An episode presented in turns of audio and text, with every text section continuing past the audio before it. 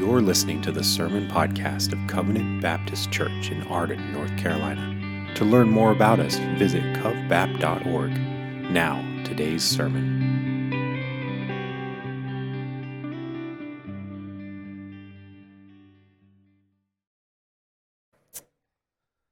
As many of you know, uh, I am not the regular preaching pastor here at CBC, but I do enjoy uh, that privilege and the treat to preach this morning. As the Lord would see fit, it's also New Year's Eve. So I hope that you have all enjoyed some sweet moments with your families and those that you love over the last couple of weeks. Preaching is always both a burden and a joy. In one sense, the gravity of speaking for the Lord should appropriately give weight and responsibility to the obligation to do it well. And on the other hand, the pastors here at CBC all recognize that one of the primary ways that our church is equipped each and every week is through the preached word. Further, as we prepare a sermon, it ends up being devotional for our own souls. So it really is a privilege to have the pulpit this New Year's Eve.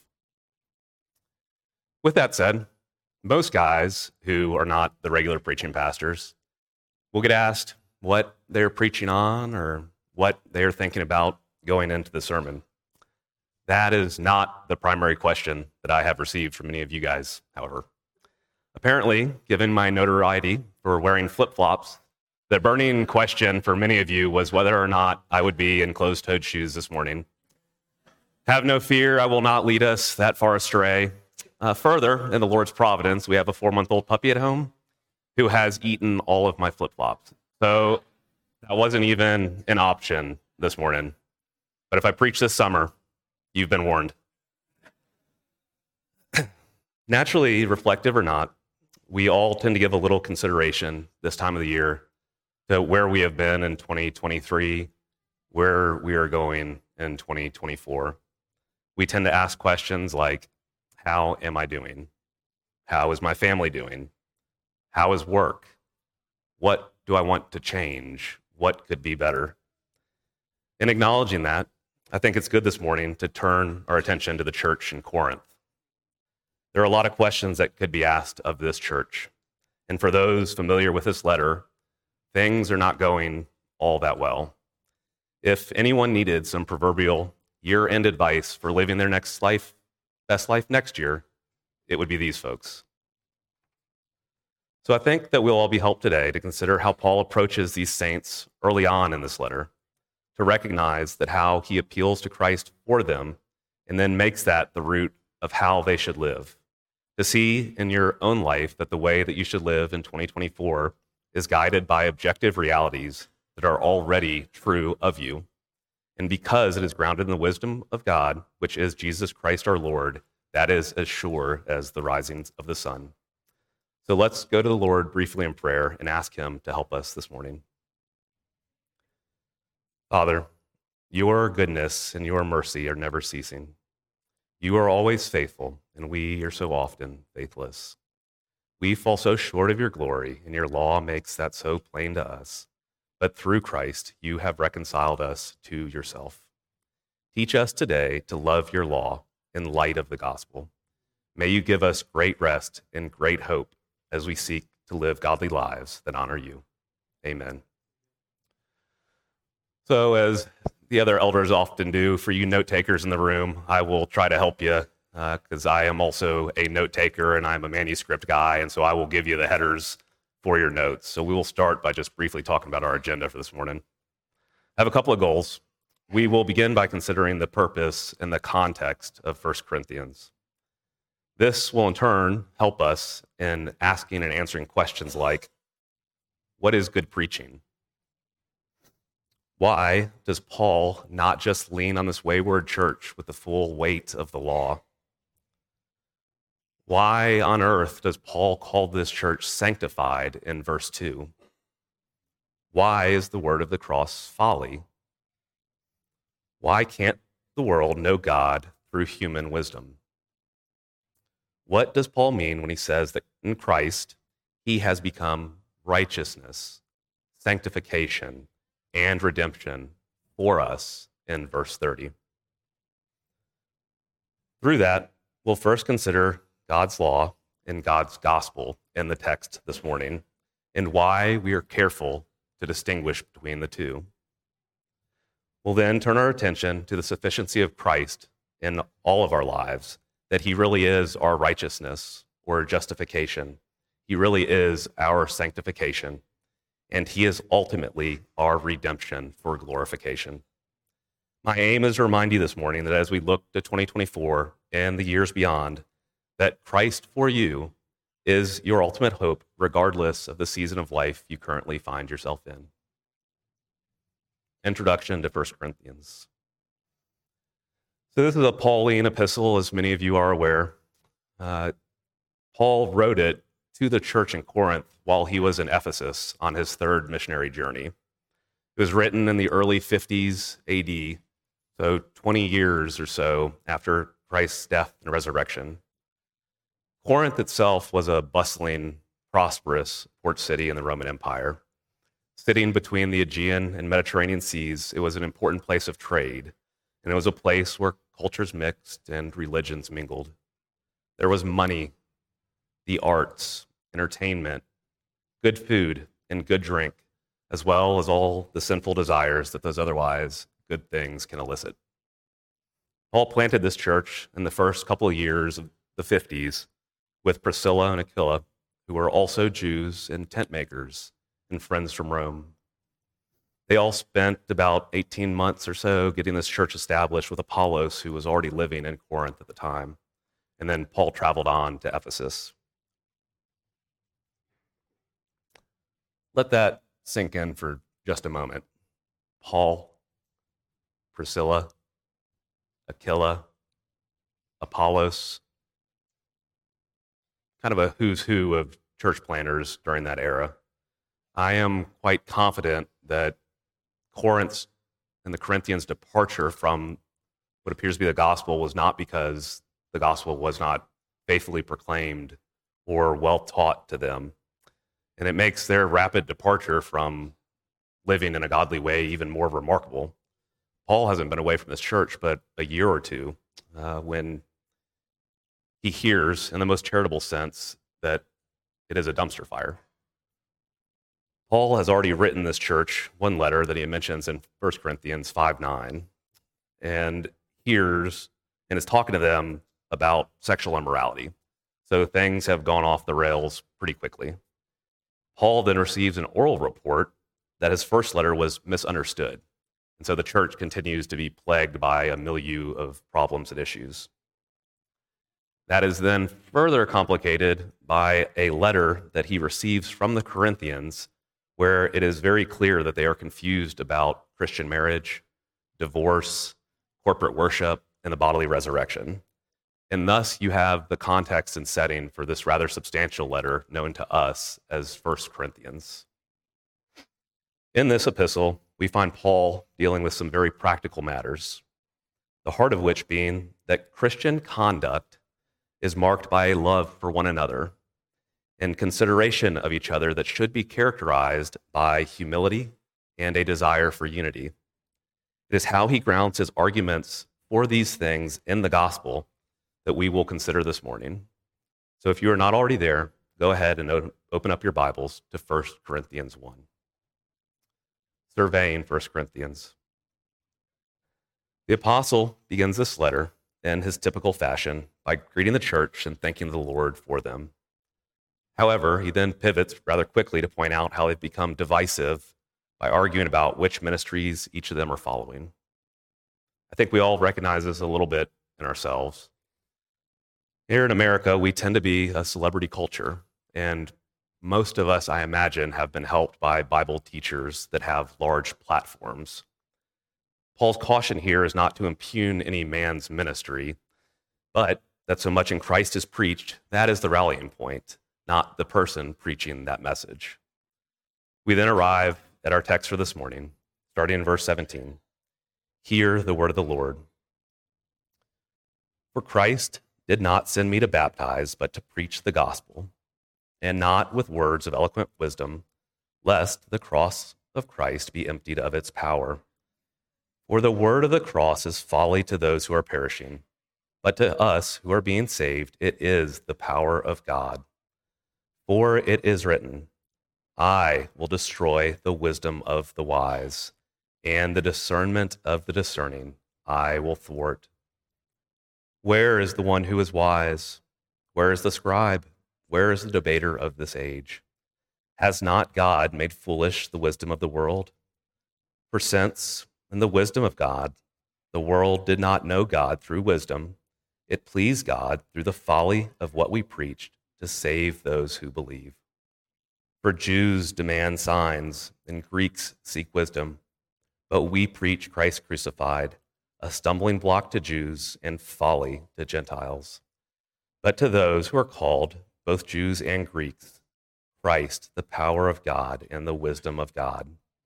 For the foolishness of God is wiser than men, the weakness of God is stronger than men. For consider your calling, brothers. Not many of you were wise according to worldly standards. Not many were powerful. Not many were of noble birth. But God chose what is foolish in the world to shame the wise. God chose what is weak in the world to shame the strong. God chose what is low and despised in the world, even things that are not to bring to nothing things that are, so that no human being might boast in the presence of God. And because of him, you are in Christ Jesus, who became to us wisdom from God, righteousness and sanctification and redemption, so that, as it is written, let the one who boasts boast in the Lord. This is the word of the Lord. Paul then goes on to further elaborate on the singular importance of proclaiming Christ crucified, the unity in the church that this should bring, and how preachers steward the great mystery that is Christ.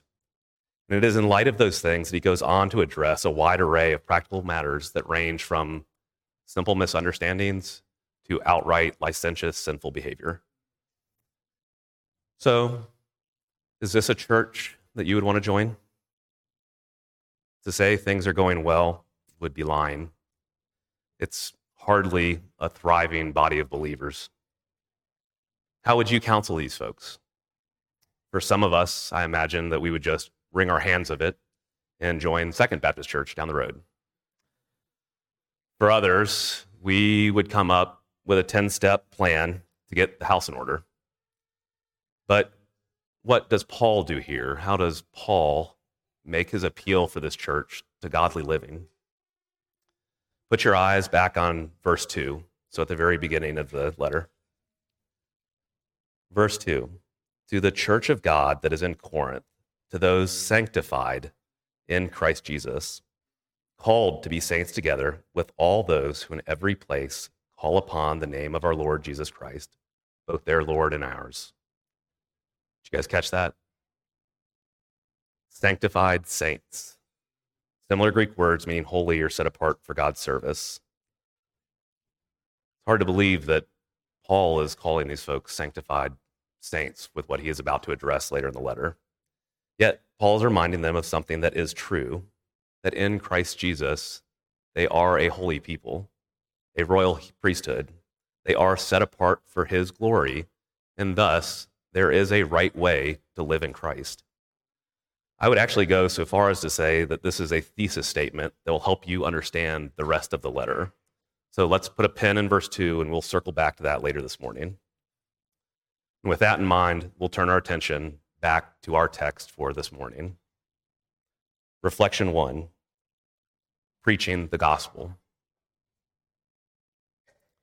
When a pastor stands before a congregation to preach on a Sunday morning, we can essentially do one of two things. We can preach the gospel to you, acknowledging how the law is subservient to it, or we can intermix the two without separating those categories. So let's define terms as it'll be helpful in our understanding of why this distinction is important. The law is all the things that are required of you to be right before God. Most pointedly, this could be summed up in the Ten Commandments. On the other hand, the gospel is Christ as the fulfillment of the law for you And so, as believers in Christ, the law is not used for your justification, it is used for our sanctification as it now guides how we are to live. You see, the law is good. It is. The psalmists attest to it over and over and over again. The law of the, law, the law of the Lord should delight our hearts. It should bring us joy, but only in Christ. Because your own efforts are perfect at best, and the law could never save you. The law could only condemn you. And thus, the law is subservient to the gospel. If we don't preach that clearly and tend to mix the two, we have a tendency to misunderstand both justification and sanctification. We replace fear, replace hope with fear, and we replace freedom with bondage. You see, the law and the gospel are distinct, but they are perfectly harmonious as they both point to our need for Christ. The law, by showing us our great need for a Savior, and the gospel, by showing us Christ as the end of the law for righteousness. I would submit to you that Paul is doing that very thing here at the beginning of 1 Corinthians. In light of this very imperfect church, let's further consider our text this morning, verses 17 and 18.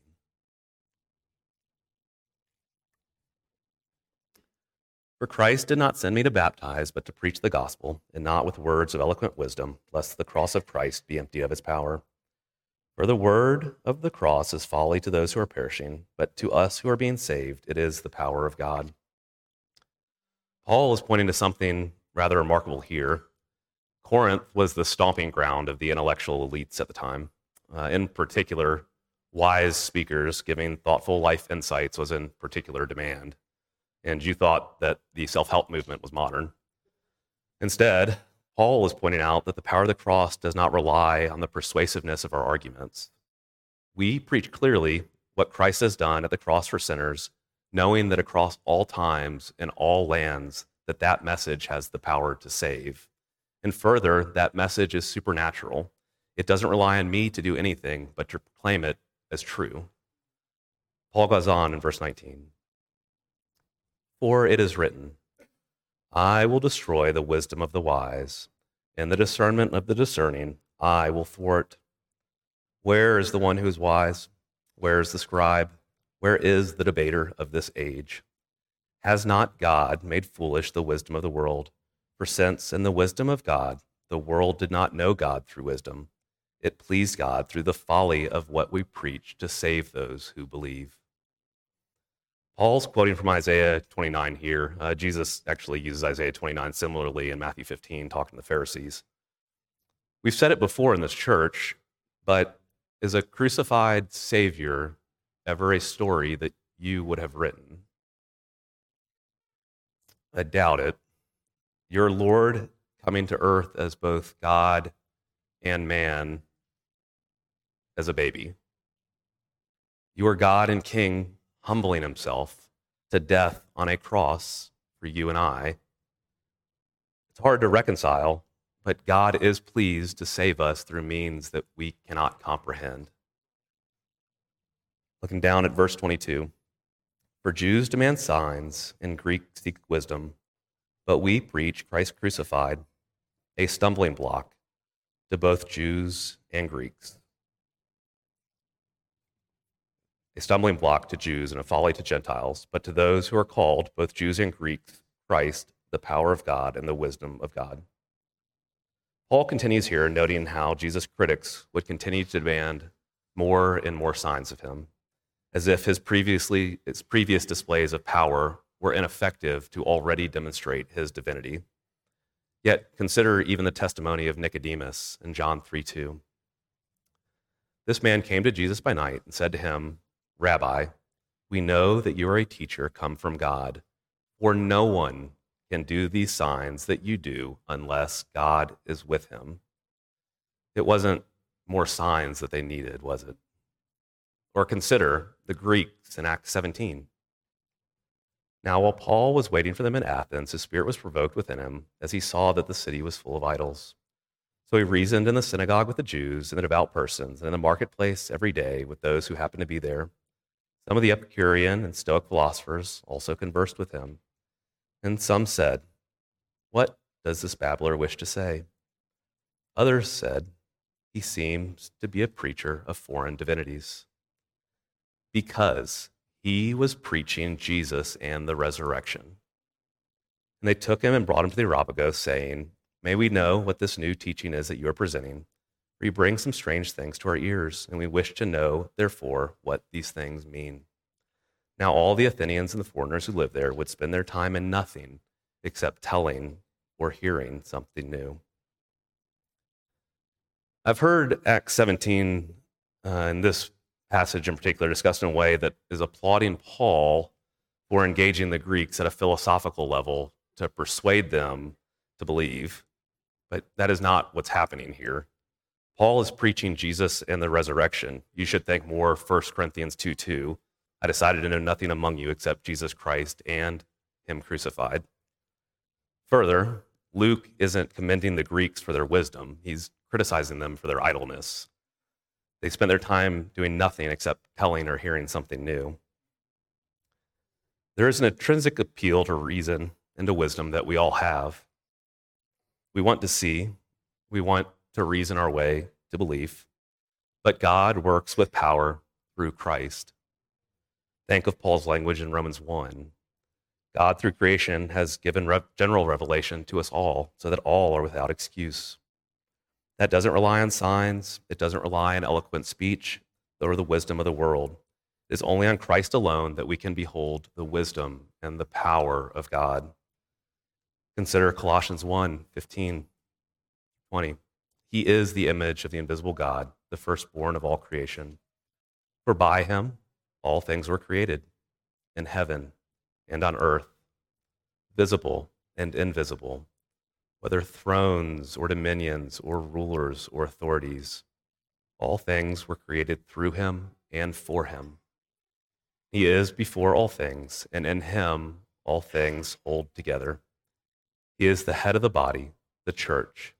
He is the beginning, the firstborn from the dead, that in everything he might be preeminent. For in him all the fullness of God was pleased to dwell and through him to reconcile to himself all things, whether on heaven or whether on earth or in heaven, making peace by the blood of his cross. That sounds like the definition of the power and wisdom of God, does it not? That is the what is largely known as the psalm or the hymn of Christ.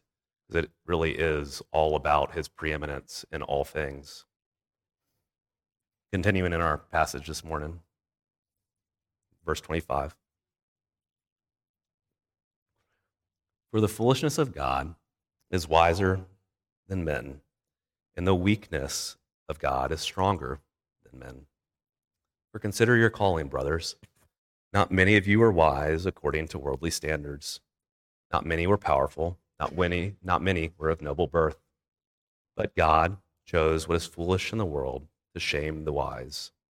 God chose what is weak in the world to shame the strong. God chose what is low and despised in the world, even things that are not, to bring to nothing things that are, so that no human being might boast in the presence of God.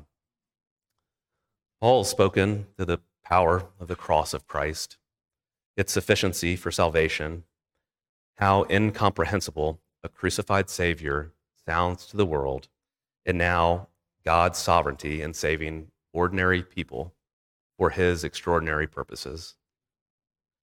You see, the Lord has a remarkable history of redeeming ugliness for beauty. Consider Jesus' own genealogy. Rahab ran a brothel in Jericho. Ruth was a foreigner. Bathsheba was a Hittite and already married. Abraham kept putting his wife in compromising situations due to his fear of man. David can't seem to get out of his own way and seemingly breaks nearly all Ten Commandments. Indeed, though, in many ways we are all the same, there really is no reason to boast in God's presence. Consider Jeremiah 9 23 and 24. Thus says the Lord Let not the wise man boast in his wisdom let not the mighty man boast in his might.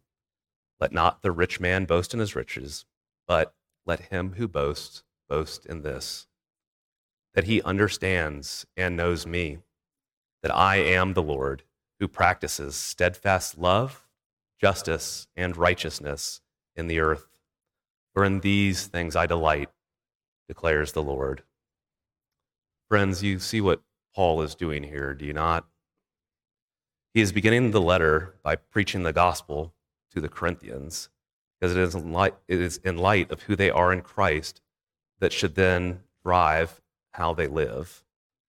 That is the folly of preaching crucified and risen Savior for you and for me. Reflection two the gospel's sufficiency for all of life.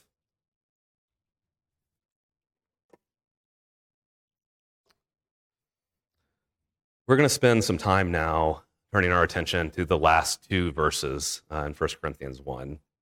If you take nothing else away from our time this morning, I hope this point will sustain and nourish your souls as we head into another year. God, in His mercy, has set you apart as holy people, made and sustained for His glory. In eternity past, our God decided to save you through Christ's death and give you hope through His resurrection. Further, our Savior is clear that he will keep you, that he will not lose even one of his sheep. That through Christ and his benefits, you are not only presently justified, but you also share in that reality in the past, the present, and the future. Because Christ is faithful to you and will ensure that you are one day glorified with him. John 6, 44. No one can come to me unless the Father who sent me draws him, and I will raise him up on the last day. John 10, 27 to 30. My sheep hear my voice, and I know them, and they follow me. I give them eternal life, and they will never perish, and no one will snatch them out of my hand. My Father, who has given them to me, is greater than all, and no one is able to snatch them out of the Father's hand. I and the Father are one. Romans 8, 28 to 30. And we know that for those who love God, all things work together for good, for those who are called according to his purpose. For those whom he foreknew, he also predestined to be conformed to the image of his Son, in order that he might be the firstborn, firstborn among many brothers. And those whom he predestined, he also called, and those whom he called, he also justified, and those whom he justified, he also glorified. Which brings us back to 1 Corinthians 1, verses 30 and 31, starting in verse 30. And because of him, you are in Christ Jesus, who became to us wisdom from God, righteousness and sanctification and redemption, so that as it is written, let the one who boasts boast in the Lord. As some of you know about me, I generally think defining terms, particularly as it pertains to doctrinal and theological matters, is pretty important. God's character is fundamentally true. And so we trust the words used in Scripture are purposeful and intended to convey things in a consistent, truthful, and intentional way. So I think we'll be helped by defining these terms righteousness, sanctification, and redemption. Righteousness. Standard definition of the word would mean to have the quality of being morally true or justifiable. But as believers, this word actually has quite a bit more significance for us because righteousness for us means to be justified in the sight of a God who is perfectly righteous, is perfectly moral, and that is true in and of himself. Because he is the ultimate standard of righteousness, his law then defines for us the bar we must meet in order to possess righteousness. Full stop here what does Isaiah 64 6 say about our righteous deeds? We have all become like one who is unclean, and all our righteous deeds are like a polluted garment. We all fade like a leaf, and our iniquities, like the wind, take us away. That is quite literally a rather damning indictment of our good works. But where does righteousness come from, if not from our works? Consider the soaring words of Romans 5. Therefore, as one trespass led to condemnation for all men, so one act of righteousness leads to justification and life for all men. For as by one man's disobedience the many were made sinners, so by one man's obedience the many will be made righteous. Now the law came in to increase the trespass, but where sin increased, grace abounded all the more, so that as sin reigned in death, grace might also reign through righteousness, leading to eternal life through Jesus Christ our Lord. So know that Christ is and will be your righteousness completely and fully, yesterday, today, and tomorrow, and all the days to come. Sanctification. The Westminster Shorter Catechism defines it well. Sanctification is the work of God's free grace, whereby we are renewed in the whole man after the image of God, and are enabled more and more to die unto sin and live unto righteousness.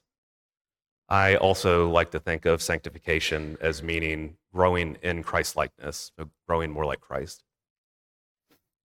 Remember at the beginning where he put that pen in verse 2?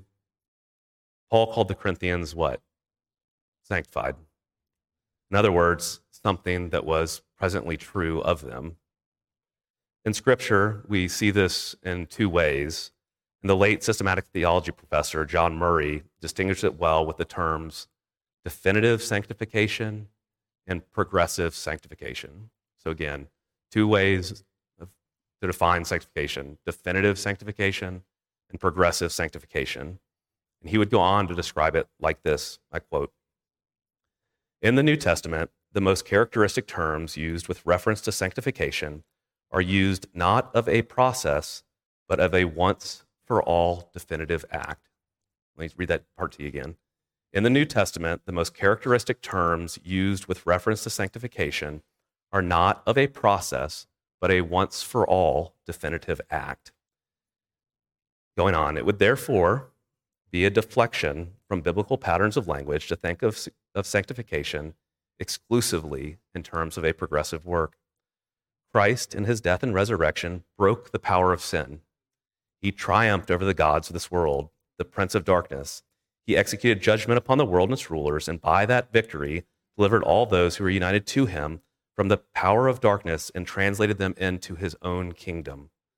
So intimate is the union between Christ and his people that they were partakers with him in all these triumphal achievements and therefore died to sin and rose with Christ in the power of his resurrection. End quote. So then, united to Christ, your sanctification is a sure and present reality. It is something that is true of you now. And it is in that identity that you, as one who are sanctified, seek to be Christ like ever more so day by day. But you are presently sanctified, set apart, and holy. And so there is a right way that we should live. And that is great news. The third term, redemption.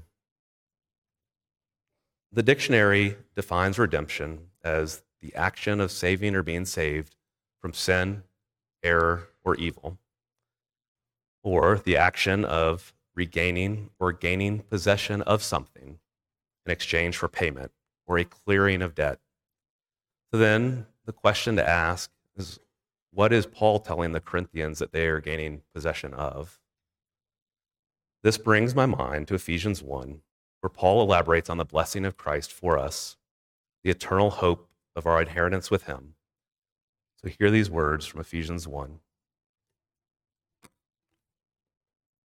In love, he predestined us for adoption to himself as sons through Jesus Christ, according to the purpose of his will, to the praise of his glorious grace, with which he has blessed us in the beloved.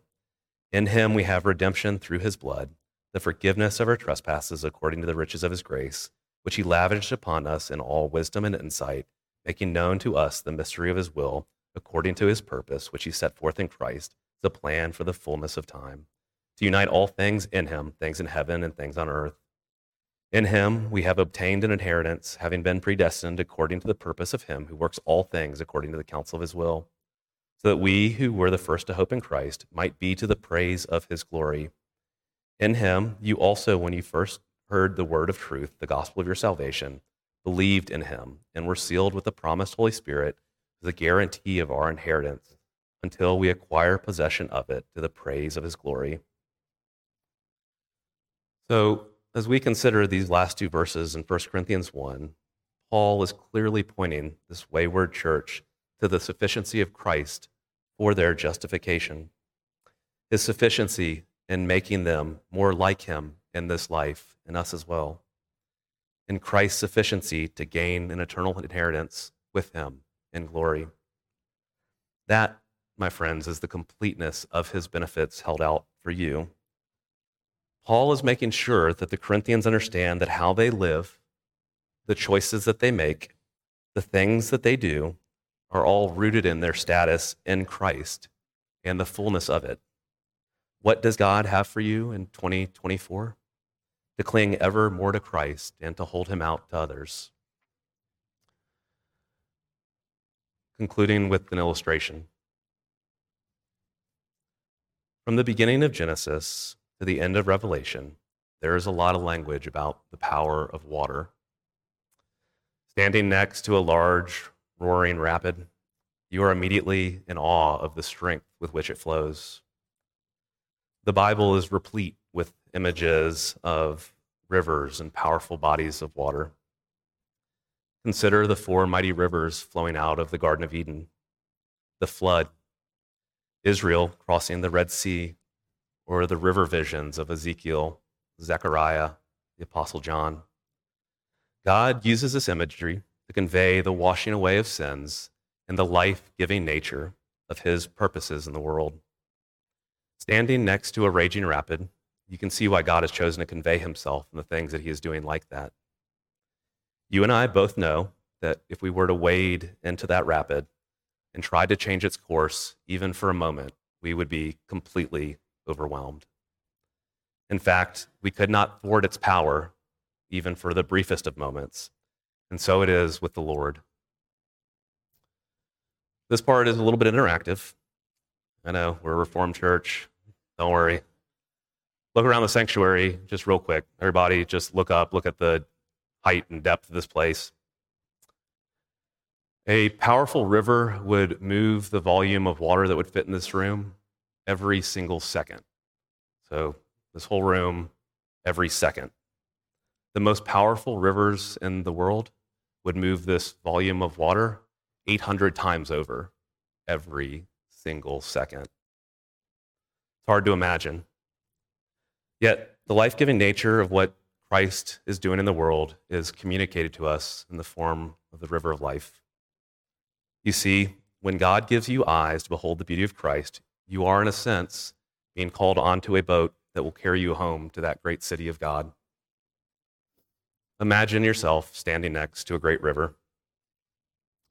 You're very high up on a large mountain, close to the river's source.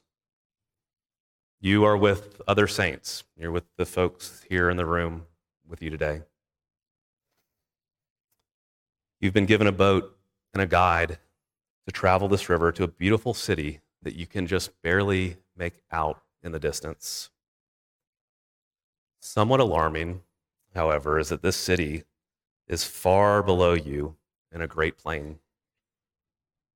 And all around this river are high rock walls, and you quickly realize that once you are on this river, you are not safe anywhere else but inside the boat. As the water moves down towards the plains, the rush of the rapids, the echo off the cliff walls is deafening, and the river itself appears full of danger. It is obvious to you that this river has the power to move you and your crew with no effort. But in order for this journey to not be even more difficult than it already appears, you'll need to row alongside the others to avoid any number of obstacles that at this moment would seem to impede you getting to that marvelous city that this river of life flows through. And so, Paul is very much describing the Christian life in a similar way. God has brought you to a place where you desire to be with Him in that far off city. He has provided you the means to get there through faith and trust in what Christ has done for you. He has given you a helper in the Holy Spirit to guide you on the way. And so it is only by remaining in Christ, clinging to Him, and calling others to do the same that we will be carried along in 2024 and the years to come. We labor to love God and to serve the saints around us by staying united and rowing together. We seek opportunities to walk in the good works that God has prepared beforehand for us. And the pastors of your church seek to encourage and equip you through Christ that your labor is not in vain, that the journey is hard, but that the joy of its reward will be inexpressible. Ezekiel 47. Then he brought me back to the door of the temple, and behold, water was issuing from below the threshold of the temple toward the east, for the temple faced east. The water was flowing down from below the south end of the threshold of the temple, south of the altar and then he brought me out of, by way of the north gate and led me around the outside to the outer gate that faces towards the east. And behold, the water was trickling out on the south side. Going on eastward, with a measuring line in my hand, this man measured a thousand cubits. Then he led me through the water, and it was ankle deep. He measured a thousand. Again, he measured a thousand, led me through the water, and it was knee deep. Again, he measured a thousand, and led me through the water, and it was waist deep. Again, he measured a thousand. It was a river that I could not pass through. For the water had risen. It was deep enough to swim in, a river that could not be passed through. And he said to me, Son of man, have you seen this? On the banks on both sides of the river, there will grow all kinds of trees of food. Their leaves will not wither, nor their fruit fail, but they will bear fresh fruit every month, because the water that flows the water for them flows from the sanctuary. Their fruit will be for food, and their leaves for healing. Zechariah 14.